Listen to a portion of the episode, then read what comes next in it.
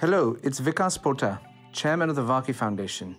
You are listening to a session from our Global Education and Skills Forum, a place where leading politicians, businesses, philanthropists, activists, and of course the world's best teachers share, debate, and discover new ways for education to transform our world. Keep the global conversation going and share your thoughts on the topics discussed with the hashtag GESF. Uh, I'm from Ozian Social Investments in Turkey, and I'm joined by uh, three wonderful speakers. Uh, I have on my right uh, John Goodwin, who is the CEO of Lego Foundation. And then next to him is Mariana Luz, uh, CEO of Maria Cecilia Foundation in Brazil. And then Shahira Ahmed Bazari is the managing director of Yayasan Hasanah, have I pronounced that, in Malaysia. And uh, we were meant to be joined by the Chancellor of University of Nairobi, Kenya, but I believe that she's, uh, she's not actually here. So uh, unfortunately, we won't be able to, to benefit from her insights, but I'm sure that my other speakers will, will more than make up for, uh, for her not being here. So um, the way I'm going to do this is that I've banned all the speakers from using any slides. So it's literally going to be a conversation, and we want to keep it as quick and uh, uh, as much movement as possible. But I'll start off with just asking everyone the same question. And you know that this panel is within the SDG 4 track uh, as the, one of the five pillars or four pillars of the, of the conference uh, this year. So I'm going to start off, and I'm going to start off with Shahira on my left, uh, asking you, what are you doing as a philanthropist to achieve SDG 4? Okay, thank you, Ella. Good afternoon, everyone. Um, so, um, we're a Malaysian foundation uh, called the Hasanah Foundation, just uh, recently being set up in July 2015. Um, and we're a foundation of the sort of sovereign fund of Malaysia, which is Khazanah Nasional. Um, and um, a lot of the work that we've been doing on education preceded the foundation actually through corporate responsibility initiatives of the shareholder of Khazanah. Um, and one of the critical component of the mandate of Khazanah was uh, human capital development for the country, um, as well as uh, development, development of leadership pool for the country in the future. So one of the things that uh, Khazanah did at that time was to look at, they did an entire sector study to see where could we have the most impact on human capital development for the country. Um, and at that time, they chose to do work in um, the primary and secondary school because that's where the largest chunk of children and future generation are, and uh, to start influencing them from 7 to around about 17. Um, so we uh, worked with the Ministry of Education through a private public sector partnership and co-created a program to help implement their blueprint. Uh, it, so it's, it's called the Trust School program. It's similar to a charter school, except that the schools remain with the ministry. It doesn't become uh, sort of private. So we are 10 years down that journey, and perhaps a little later we could um, share some of the learnings there. But over and above the sort of system kind of work that we're doing with the ministry, uh, we also do many other co-curriculum activities around, uh, you know, mental health and retraining of school counselors at schools, STEM and STEAM and arts education, environmental education. So there's quite a lot of other components of uh, full sort of content that goes to kids over and above the more structural type work that we're doing in the public How does that hone in on, on SDG 4? Do you want to say a couple of words about that? Yeah, so when we look at the SDG 4, I think, um, you know, I think we're doing almost 80% of all the subcategories of SDG 4. Um, and how we, we, we plugged in the sort of national reporting mechanism uh, through the UN system in reporting the different kind of work that we do on, on SDG yeah. 4. Right. So, yeah. So Thank you. Thank you. Separate, yeah. John, do you want to take up that question? What are you doing for SDG 4 as a philanthropist? Sure. Yeah, so at the LEGO Foundation, uh, our mission is to twofold to redefine play and reimagine learning. And that involves us, in the context of redefining play, uh, working on societal's perception of what the role of play is in children's development, really amplifying the neurological development that's taken place over the course of the last 10 years that links uh, neurological development with uh, particularly early childhood play uh, and the opportunity to lay the foundations for the skills that may be so critical in the future. And then reimagining learning in the context of how children learn. Uh, and from that understanding, then translating that through into our education systems, primarily primary education, uh, to um, help ensure that we're providing the right learning environments in our schools, because as the World Bank said in their 2018 report, schooling does not equal learning. So we're really focused on that quality yeah. aspect of SDG 4 and really helping defining what that looks like and then move on to how to do the implementation. So we have a focus on 4.2 in yep. terms of early childhood development, uh, where we have programmatic activities and research activities in that early stage, uh, early stage mm-hmm. development. Uh, and then we also have a, a, focus on the quality of education systems and how to lift those up to equip children with the skills they need for the future. Brilliant, thank you. Mariana, same question to you. Thank you, Ella. Thanks for being here. Um, I work for a foundation, Maria Cecilia, in Brazil, that is fully focused on early child development. And, uh, and that is the case of 4.2, which John just mentioned. And what that says is that we are willing, we need to guarantee that we're going to provide every boy and every girl in the world with access to quality pre primary education and care. So, those two things are, is, are exactly the two things that we're focusing on care and pre primary education, the quality of that. And why is that? Because, uh, because of the second part of what that SDG 4.2 says because this is what's gonna have kids ready to learn during their primary school years. And, and that's the base of everything. That's the base of kids. Our, our purpose within the foundation is to develop a child, to develop society. And, and that's what we're aiming for when we're looking at those first early years of development. Because it's during the first early years of development that you create, you're creating the basis. So our programs are focused on um, pushing public policy making, pushing private sector, pushing social society to actually uh, drive uh, energy initiatives and public policies in the case of Brazil to guarantee that that happens to every kid in Brazil. And as you know, Brazil is a uh, country with many so- social challenges, with a lot of inequality. And when we talk about the most vulnerable kids in Brazil, that's when the access to those things do not get. Well, that's when, even when the access gets to, we don't have the quality, and that's what we're fighting for. And that's how we're tackling 4.2. Yeah. So let me just carry on with you then, Mariana, because you've, uh, that, that leads into my, my second question about, uh, I mean, the, the title of this panel is uh, Giving Money, Does Giving Money Away Work? So tell, tell us a little bit more about how your organization approaches your philanthropy and is it just about giving away money? No, and in no case. How, how, when you do give away money, how do you give it away and what are your sort of like measures? And similar question to uh, you as well. Good.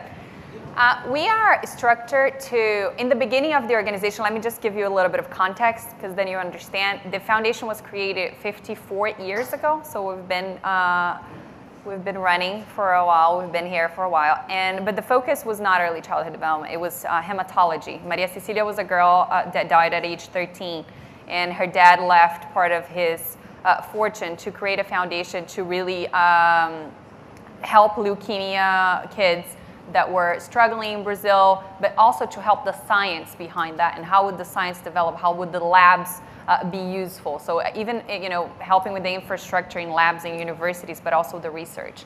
And I think that that science-based approach was very important to the foundation when it, it, it was we decided for the next stage of the foundation. The next stage of the foundation became and uh, started in 2007. Uh, so that's when we, we chose early childhood development after hematology and leukemia studies.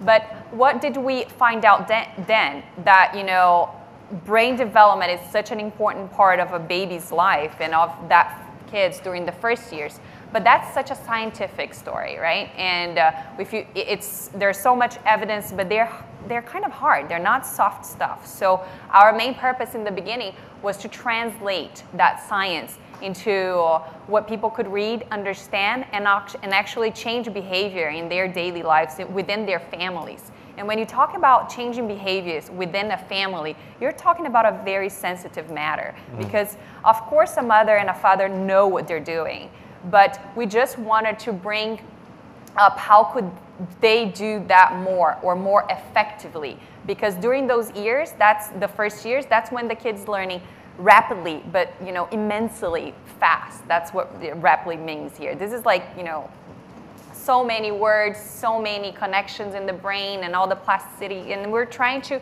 show that that's part of that development. So, and that's just the context, just so you understand. So we focus a lot on the science, and then mm. funding research and funding a lot of the um, academics that were doing that kind of translation of what that hard science could become soft material to induce better practices for families and governments and, and companies at the end of the day because private sector is also very important because it can induce beneficial practices and policies for the families as well that will benefit the child. So, so we're focusing on um, training a lot of those uh, key stakeholders in those different segments of society to, to make them aware and make them grasp that information to actually change the policy within their domain of action.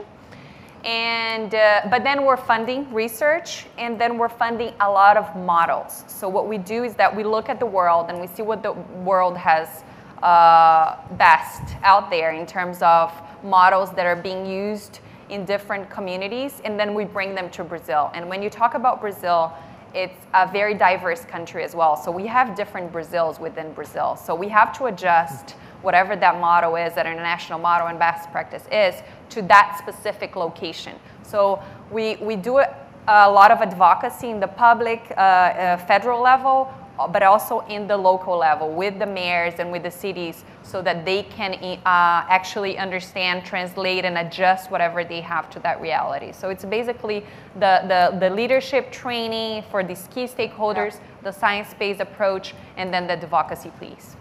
So I'm going to come back to the uh, uh, advocacy piece a little bit later, but John, I mean, you obviously believe that giving money away works because you just made a massive grant or you've uh, pledged a massive grant to the Rohingya communities in, in Bangladesh, $100 million for those of you that don't know. So kudos to, uh, to John and the Lego Foundation for that. Um, and your foundation has also been very focused on learning through play, as you just described.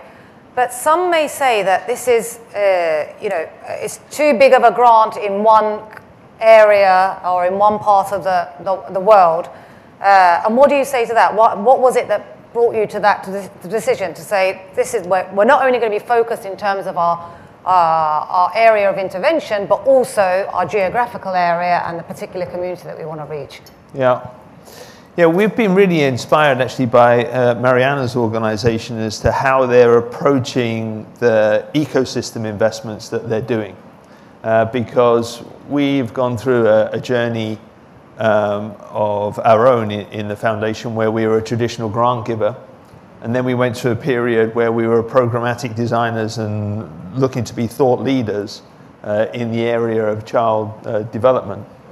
And now where we're evolving to is a, a position where we uh, are taking the view that we really need to understand the ecosystems in which we are dispersing our money and looking to find ways in which we are enabling uh, the implementers on the ground with the tools that they need in order to be successful mm. to yield the outcomes for the child.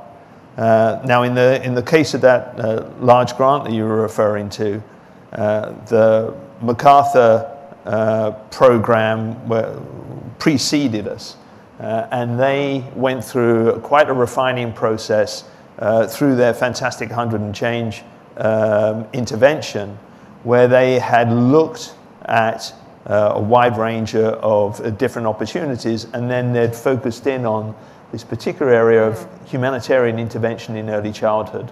Mm-hmm. And through that work, they had identified uh, a great ecosystem structure to help in the Syria crisis uh, for children in early childhood.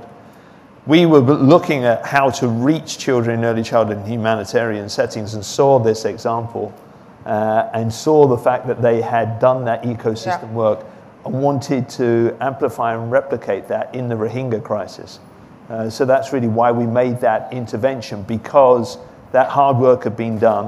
And yeah. plus, there was a crying need out there with this uh, disaster yeah. uh, on the uh, Bangladesh Was border. it a collaborative effort with the MacArthur and, their, uh, and the groups there, or is it just that you saw, you saw their model and you said that you wanted to replicate the same model? What, tell me a little bit about the partnership yeah, we, or the collaboration, because we often talk about you know, collaboration within the philanthropic sector and how we need more of it. So if you could just expand a little bit upon that. Yeah, we, we had a really uh, great dialogue with, uh, with the MacArthur Foundation to help uh, understand uh, the elements of what it was that they were funding and how we could take the best parts of that, put it to work in the Rohingya crisis, uh, but also cross fertilize across from what would happen in that, in that humanitarian setting to also what was happening to MacArthur. So we weren't looking to just uh, completely duplicate, but also amplify to the, as much as possible and uh, really enhance the collaboration. By hmm. building those bridges of understanding across the implementers. So that's going to bring me into Shahira. Um, I mean, Shahira, you described in your opening comments that uh, you know, as a national foundation, you're working across multiple arenas from education to arts to community development to public spaces. Um, I mean, is it possible to do good in all of these areas? Do you think sometimes maybe you're spreading yourselves too thin? Shouldn't philanthropists really try and hone in on focus on where they think they can make the biggest difference? What's yeah. been your rationale behind that? Yeah, so that's a good question. Uh, we're now about, like I said, three and a half years, and we're asking ourselves that question as well. Because by the time I get to my fourth focus area, you know, I probably lost everyone because there's just so much in each of those pillars that we work on, whether it's education or community, environment, arts, research, public spaces, so on and so forth. Um, so, so I just wanted to, um, so the way in which we're kind of trying to aggregate this or pull this all together seem to always end up in two places.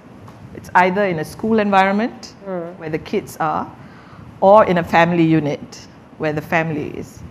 You know, women livelihood programs and reskilling the mom or the dad, the youth, um, and uh, that's you know that requires vocational training. So we we see the kids in school, and we also see them in the community. So I think that's been the benefit for us in having so many focus areas because the kids that we don't address in schools because they're in school, great.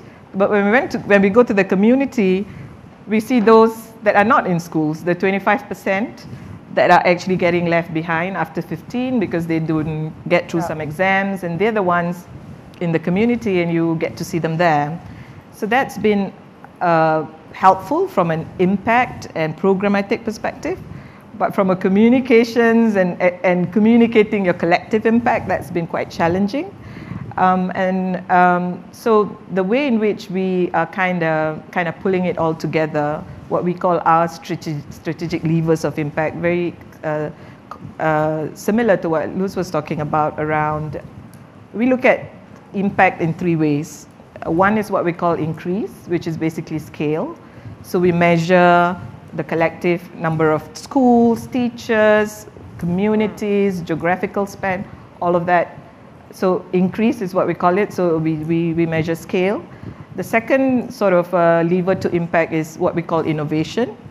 So a lot of the work that we do is actually demonstrating or testing or funding new methods and methodologies in schools or in community empowerment or in child protection, even in environmental protection, and just pulling all of those together. Um, and uh, as a foundation, I think we, uh, you know, you ask, is giving money enough? I, I, my answer to that is giving money is the easiest thing to do, but the harder part is actually, you know, building capacity, monitoring yeah. and evaluation, and really just ensuring that you actually have those uh, those impacts. So. So a large part of what we do, actually, very early on in our journey, grant making became you know, a well-oiled run machine, you know. Very fast in our journey, that was just happening. You know, we were just giving out grants. And, the, and the, our journey then became harder around advocacy and stakeholder engagement and mm. shaping the kind of proposals that come in, you know. So, uh, so beyond just giving money, we spend a lot of time building capacity of our partners. Mm-hmm. We spend a lot of time convening and getting other donors to come to the table, other NGOs that work child, you know, children NGOs. The first time we convene them have not even sit in the same room together to talk about the issues that they're, they're working on. You know, they all speak to the same minister.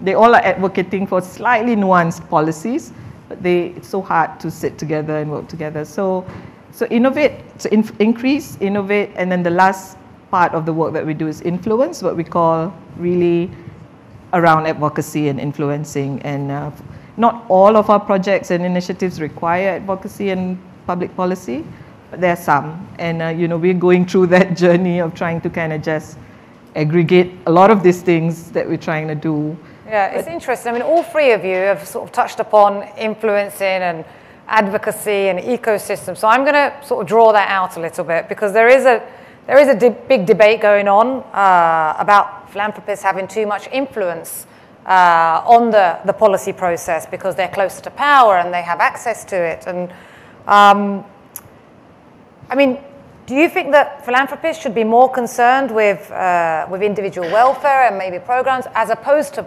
policymaking. And what is that, that balance that we can find? Is there, is there a sweet spot? Uh, do you think that the, the criticisms about some philanthropists having too much power and too much access is, is well founded? So, John, why don't you start off and others can jump in? Yeah, um, it is a hot debate at the moment. I think uh, from our vantage point, it's really important that um, you have feedback systems both from those that you're looking to affect, uh, and that needs to shape uh, your dialogue that you're then having with key decision makers. Uh, because it is a very privileged position that you come into as a philanthropic organization uh, with a lot of funding. Uh, and I think it's quite easy to get overly narrow and perhaps um, lose sight of the fact uh, that you're looking to, to change the lives of children. So, therefore, it's very important that you have that connectivity uh, to parents, teachers, and an understanding of what their needs are before you go into yeah. the office of a Minister of Education uh, and really ensure that you are speaking from a position not of one of isolated parochialism, but an informed point of view uh, where you are bringing some of the stakeholders into into that office, and I think that's really essential. So I'm going to ask Mariana how she does that within her organization. How do you sort of like make sure that you're um, you're bringing the collective voice of the people that you are trying to serve? But before that, I'm just going to challenge John a little bit. Have you ever found yourself in the position? Because I certainly have. that you've you end up sort of trying. You're, you're defending your position and your program and your and you become so vested in whatever it is that you've worked so hard to create that you just want to push that. Have you ever found yourself in that position? Oh, yeah, for sure. uh, and I think that's. And what have you done to sort of like overcome those feelings of.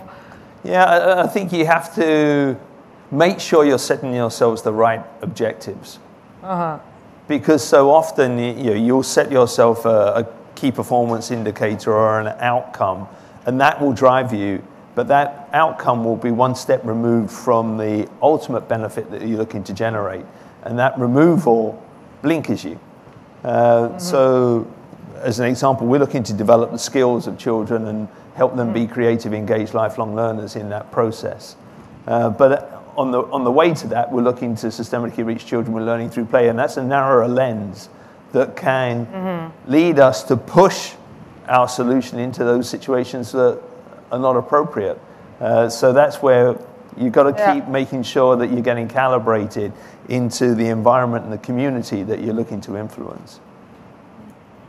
So how do you do it, Mariana? Yeah, before, before, I tell you how we do it, I'm just going to go back to the question, the concept of it a little bit, because I think it's important for us to keep in mind while we're doing this that government has one role and that we have another. So I think that that's the first step to mm. not mix it up. And I think that there's a lot of need to philanthropists and to the social sector being active and acting on it. So I think that, I mean, if we look at the world, the SDGs are here. And are we about to achieve the SDGs in, in 2030? Mm-hmm. It, it's challenging, right? I don't think mm-hmm. anyone in this room would say, no, no, no, we're on it, we're certain, it's gonna happen.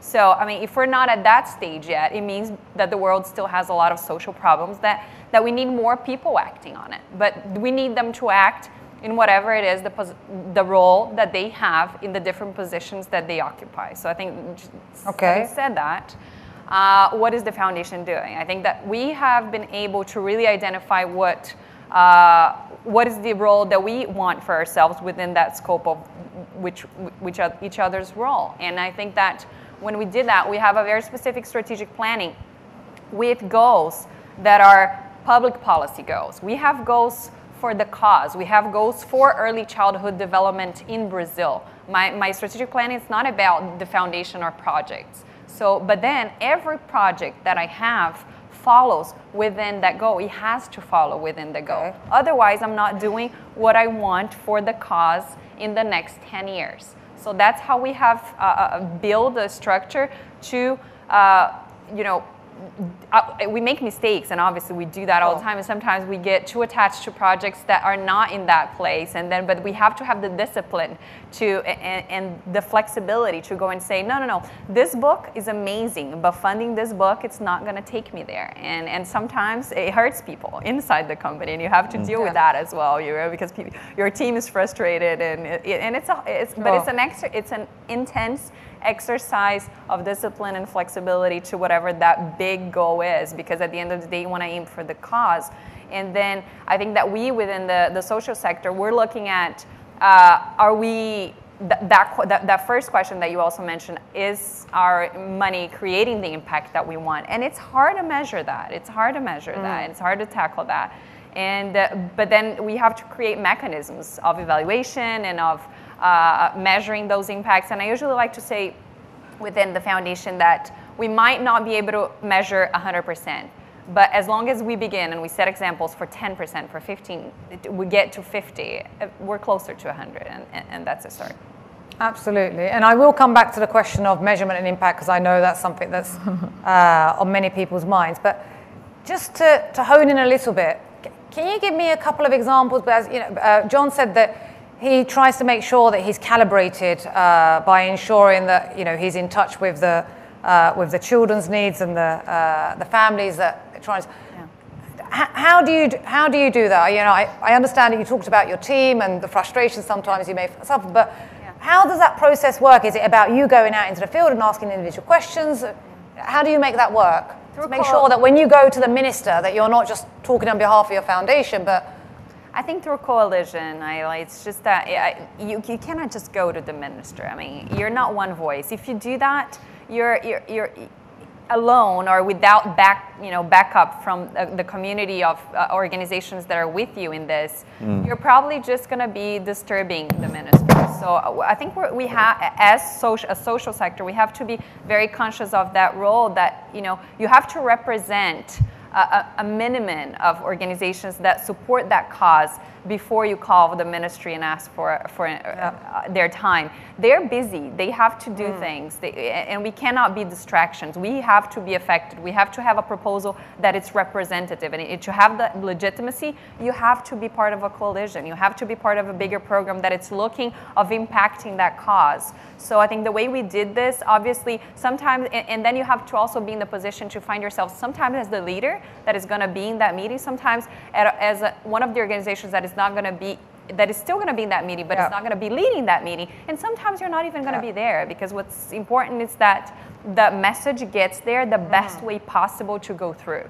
And I think that we have uh, learned, we have a lot of learning lessons in the past 12 years in that regard because we've been doing advocacy for the past 12 years as well. Yeah. And we, but then remember, we do that from, uh, like I tried to explain in the beginning, our, our, the way we do it, we do it influencing stakeholders. So you all, by influencing and, and, and training uh, key stakeholders for the past 12 years, uh, well, eight years that we have in a specific training, uh, we have 500 people that are key stakeholders on, in the sector that are dis- distributed. And these people have deep knowledge about early childhood education. So some things the public policies come out of them, not directly of us, but and then Yeah. we try to support them along the way. So those have been uh, key ways to uh, also find that sponsor, that champion of the cause within, with, in a specific position. Then we go and we back them up as a coalition, as a couple of organizations. And there are not that many in Brazil that are focused entirely Yeah. on early childhood development. So I'm not talking about huge um, number like there is Yeah. in education but then uh, because uh, then one, one specific aspect of early childhood education is that you're ta- you have to talk about to three ministers I have to talk to the Minister of Education, Yeah. the Minister of Citizenship, which is here at this event, and he's one of our champions, so we love that, and the Minister of Health. Yeah. So uh, uh, when you're talking about early childhood development, it's about the child being the at the forefront of the cause. So they're the ones that are the, the you know the important key elements. So Yeah. you're not going to deal with that, and you're not going to take care of the care and the pre-primary education that the SDG mentions if you don't talk to these three spheres of government. And whoever has worked with government before, you know that it's hard to get people within government to talk Sure. amongst themselves. So one of our efforts is actually to you know put them in, at the same table. Yeah. Yeah. That's great. Thank you. Um, Shahira, I'm going to change track a little bit with you. Um, and this is a conversation that, you know, some of us have been having uh, online, offline. Uh, and it's something that I've been grappling with personally. This, uh, the new buzzword around systems change and systemic change. And the other day I was talking to someone and I said, you know, can someone please explain to me what the difference is between taking a program to scale and systems change? And, so, and can you have systems change um, without government buy-in, or should you? Is it systems change if you ha- if you don't have government uh, being a part of the equation? So, I mean, I, I don't know. It's, it's something that I'm uh, I'm enjoying speaking uh, speaking about with different people and learning. Uh, I certainly haven't found the answer. I'd, I'd love to hear your your thoughts. Yep. So um, I've always struggled with that question as well. It's been sort of like my obsession uh, for, for a while now, trying to figure out this word. Uh, I have to say, I mean, although I come from a national sort of foundation, working with government is not my most favorite thing. It just takes so much out of you to actually kind of work that way. Um, but I heard a speaker, I heard this somewhere. They said, you know, uh, well, and I need to quote this person, says that, you know, government is like part, it's, it's, it's like a, a family member. It's like that dysfunctional family mem- member that you have, that you meet every year for Thanksgiving or whatever. You got to deal with it, right? You got to kind of work with them if you have a certain expectations in, in reaching scale. So actually, I had an ep- epiphany, to be very honest. Because, Oh, good. Share. You know, being here, because now I feel that you know, you really got to find a way to work with government. You need to understand uh, where they're coming from. So, uh, one of the things, I, I, if I could just share uh, the project that I talked about, the Trust School. Trust School started in 2008. We worked with government. It was co created with government because it was supposed to be a model that private sector helped co create. Uh, that once we've demonstrated that it worked, that government was supposed to take it on. So uh, we committed to do 220 schools.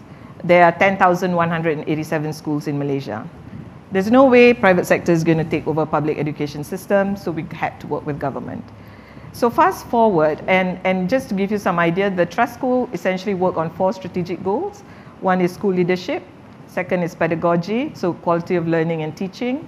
The third one is uh, student accomplishment and sort of potential maximization. And the fourth one is really around community engagement. So in Malaysia, we have a beautiful education blueprint. It's like the perfect document. You know, they talk about holistic student outcome, not just academic, you know, creative thinking, even biling- bilingual proficiency and something around ethics. They have six student outcomes. Perfect document. But implementation, how are you going to do this, right? So that's when we went in in 2008 and said, okay, let's try and do this together because the private sector was actually putting in money to demonstrate a model. I think uh, if I, we've probably spent about close to, I don't know, depending on when you do the exchange rate. So about $250 million, I think, the last uh, eight, uh, 10 years to demonstrate this model. And uh, with that, two social impact bonds, first of its kind on education, to raise awareness for this. So fast forward 10 years. So today the donors are asking. Yes, so we've done, we've done, we've, we've not completed 220 schools because okay. we're still on that journey, but we've done 10 years. So now we've got our shareholders and donors asking, hey, is government actually interested to take this on so that, you know, I can make a call today if I want to continue to put another 100 million into this, right? Okay. So we're, on, we're, we're there. So I think one of the learnings that we've had, when you talk to government, they said, you know, thank you very much. I love this program. You could see the impact when you go to schools. It works. It's perfect. But let us do it our way, right? So then you, you realize that private sector donors, we are obsessed about quality, but the government mechanism, it's so complex for them. It's the political agenda, is the scale, it's rural, urban sort of reach, and uh, you know, for them it's a quantity game. For us, it's a quality game. Sometimes that's where you know we kind of differ. So government says, I will do it, but I'll do it my way. Program implementer said, do not dilute my program. You know, this is this is typical. I love my program. I've spent 10 years on this. I've put so much money on this. Don't change it. If you're going to adopt it, adopt it lock, stock, barrel. if not, don't call it the same name because I don't want to spoil the name of this prog- program implementer. Donor is like, you know, then you reflect and you say, hey, wait a minute, who are we doing this for? Are we doing it for us? Are we doing it for you, the, the, the school, or the, you know, we're doing it for the kids. So ultimately, I think uh, we need to then think about who wins these investments for as long as the children are getting holistic student better outcomes, not just academic outcomes, we probably should just continue to walk that journey for as long as we feel that the children are benefiting from it.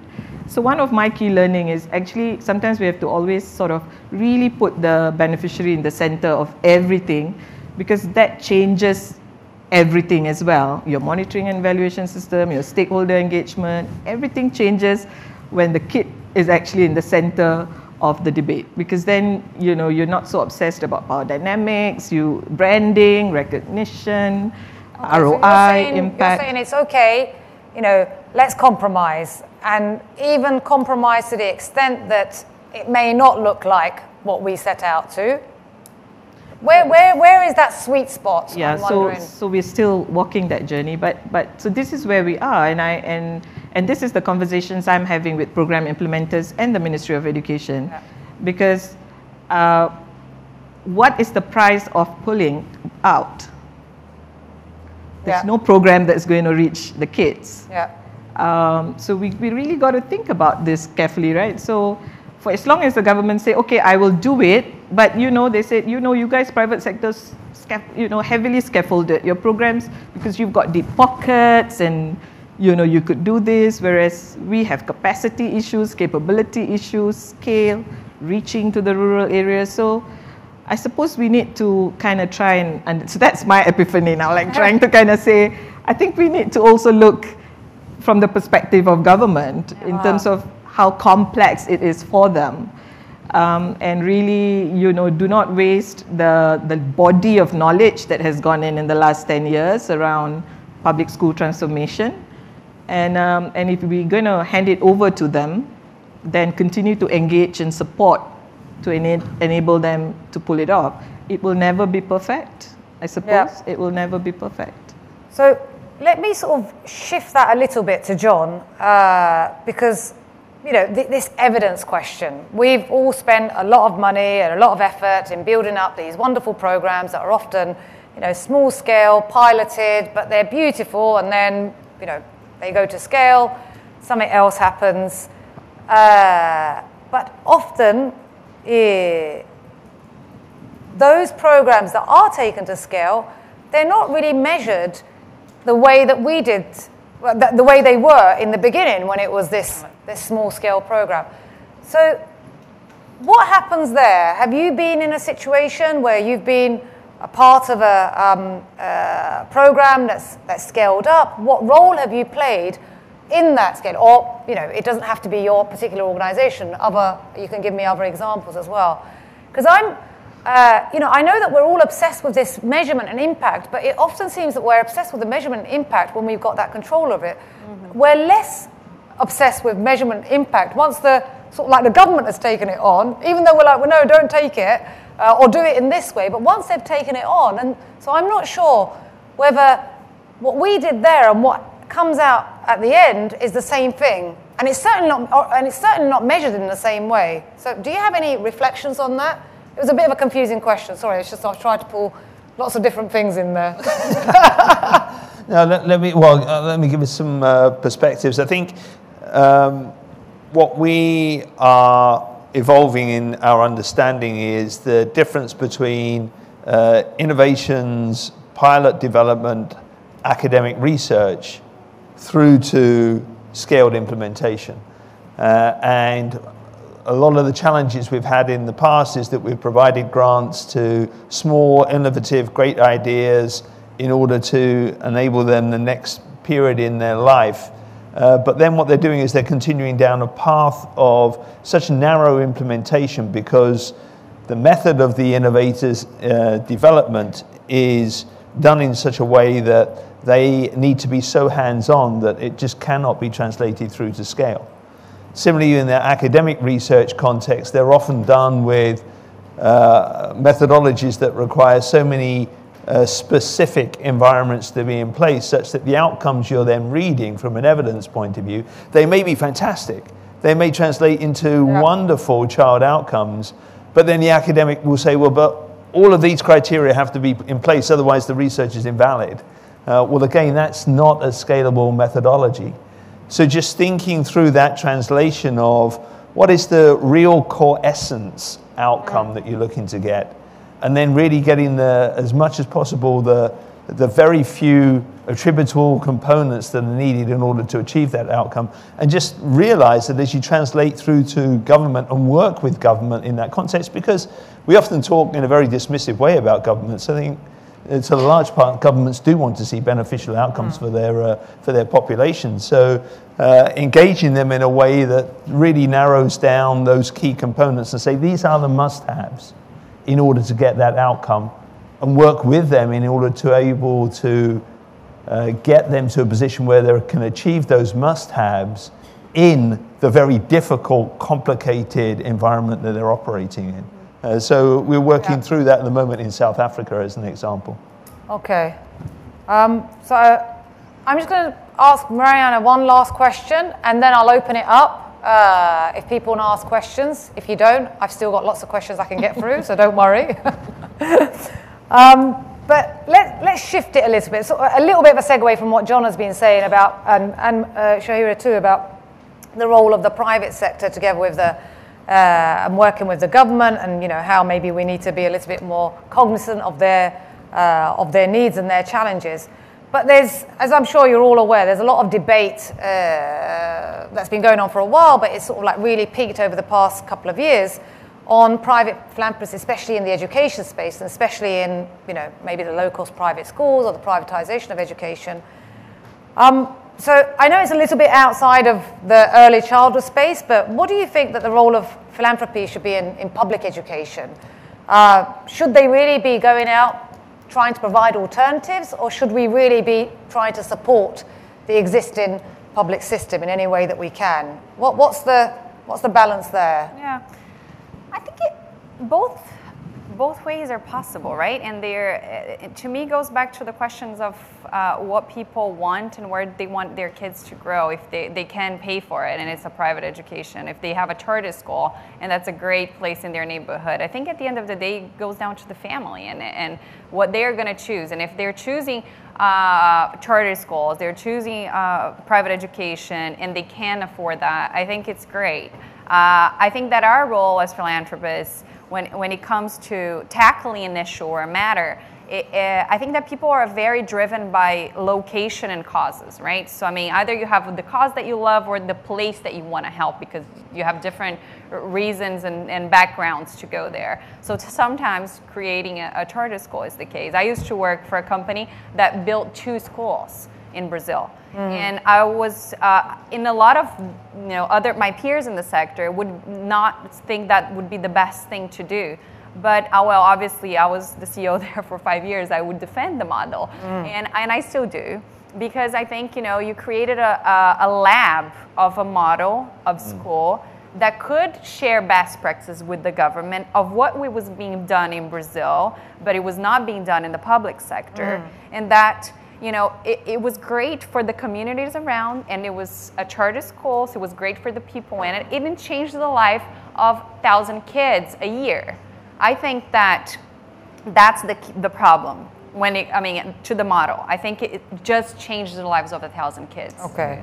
And that's the, the, the, the, the that's the two sides of the story. So it's a great school. It changes, I mean, deeply changes the life of those kids. But it's just a thousand, and Brazil mm. has uh, millions of kids. So uh, that's what you need to understand and, and, and choose. At the end of the day, philanthropy is a choice. So uh, I think that you have to understand what the problems are, see what the perspectives are of what kind of impact you're going to have. But then you're going to go back to the debate. Oh, is it a scale, scale one? Are we yeah. you know, solving the problem massively yeah. in the world? Advocacy versus exactly. So, uh, I mean, I, service delivery. I, am limited to Brazil as a foundation. I can only work in Brazil, yeah. and uh, and even then, Brazil it's a huge uh, world, and then we're dealing with that. So if you have a, a project in Brazil that it's scalable, that's great. If you don't, you're going to help that kid deeply. Mm-hmm. And I think that that's what you have to be looking at. Whatever it is that you have chosen to have the impact on, that if your project is doing so. Thank you. So we have nine minutes. Would anybody like to ask any questions? We have, can we get a mic over there, please? And please tell us your name and your organization and which country you're from, if you'd like. My name's Pinky Jane and I'm from the United Kingdom and I work at the University of Worcester where I train teachers. Um, I just have a, a, sort of a couple of questions really that are linked together. One is this issue of scalability. I'm just wondering whether that's a red herring. You know, we're not producing widgets in an industrialized process. Education is bespoke, is contextual, and whether you know we tie ourselves up in a knot when we talk about scalability, um, and whether Schumacher was right, small is beautiful, and as philanthropists, um, my connected sort of question is should you be supporting with your kudos and brand name rather than money? So when I look at my right. local yeah. area, um, there are lots of projects that are very worthy. And when we partner with them as a university, it gives them the impetus. We don't give them any financial aid, but actually encourages them to have a stronger and bigger voice. So I wonder whether money is not always the solution, but actually recognition of small, beautiful works that are going on will connect together to solve the problem, and whether the red herring of scalability should be thrown out the window, really. Thank you. Is there someone that you'd particularly like to answer your question, or can I just pick on anyone? okay, I'm going to pick on John. yeah, I, I, think it's, uh, from my point of view, I think it's and. Uh, I, I, don't think that. Um, amplifying the local and enabling the local uh, by uh, recognizing uh, their initiative uh, necessarily needs to come at the uh, exclusion of also sharing and looking to uh, have the, provide access to things that are proven to work elsewhere. And that's, that's what we mean, well, what, what I mean by scalability. So finding something that uh, has had such an amazing impact uh, on children uh, in one part of the world and finding ways in which that translates, particularly in the area where our focus is, is what we're looking to achieve. Uh, I mean, we have to look at the data, and the data from the, from the World Bank Report 2018 shows that uh, we do have some challenges with the education systems that we have around the world, that they're failing to develop uh, children in the context of uh, traditional academic learnings, uh, but also in terms of equipping them with the breadth of skills that are needed uh, for the coming future that they're going to emerge into. Uh, so, in that context, I also think just um, taking a step back and assuming that there will be local solutions to that, I think it is not necessarily the, the right path. We also need to inject some form of catalytic change uh, that can uh, enable broad scale improvements in education systems around the world. Thank you. Over here, please. First of all, thank you all for the uh, fantastic insights. Uh, my name is Sharif Hamidi, and I'm uh, representing Ed 4.0, Education, Innovation, Social Enterprise. Now, having sat on the board of several foundations, I truly believe that, that gigantism is quite the real problem of, of foundations. Gigantism. Sorry? So, gigantism. Oh, okay. Uh, in other words, as Brilliant. foundations grow, it seems that the staff are growing even more exponentially, and they end up turning into self-perpetuating, uh, power-seeking powerhouses, and they become no different than the government. Now, I'll just pick an example here. I'm going to pick on the Gates Foundation. I love the Gates Foundation. In fact, we do a lot of work with them. But if you look in the past 10 years, uh, they nearly doubled their assets, but their staff grew over tenfold. Now, what I would like to ask each and uh, every one of you is, what do you do to avoid this gigantism? And uh, kind of focus on your role as a foundation.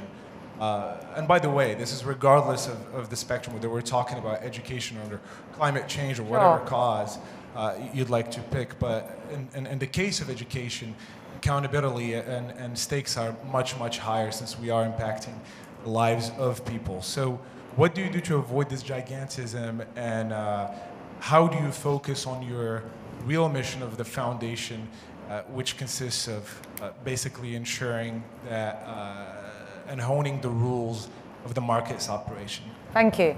That's a great question. I'm going to pick on Shahira to take now. that one because she's a big, gigantic organization in Malaysia. actually quite small. Uh, there, there are only 20 of us in the, in the organization. That's an excellent question. That's the other thing that, well, nothing keeps me awake at night, but you know, the other thing that I think about a lot because about uh, more than 60% of the staff at the foundation, at Hasanah Foundation, came from the private sector. So, you know, the way in which we're wired is just so different from the social sector.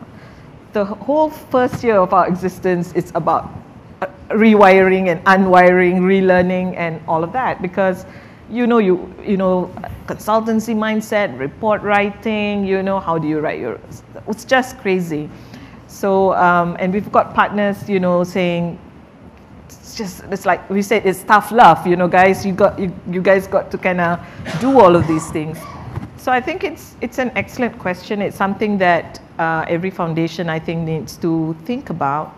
Um, and one of the things that i've learned really is again you know going back to that concept of putting your beneficiary at the center of everything. Because uh, when we were consciously trying to do that it really adjusted our monitoring and evaluation processes, the demand that we required from our partners, just in terms of reporting and KPIs and log frames and impact assessment journeys and just all of these things.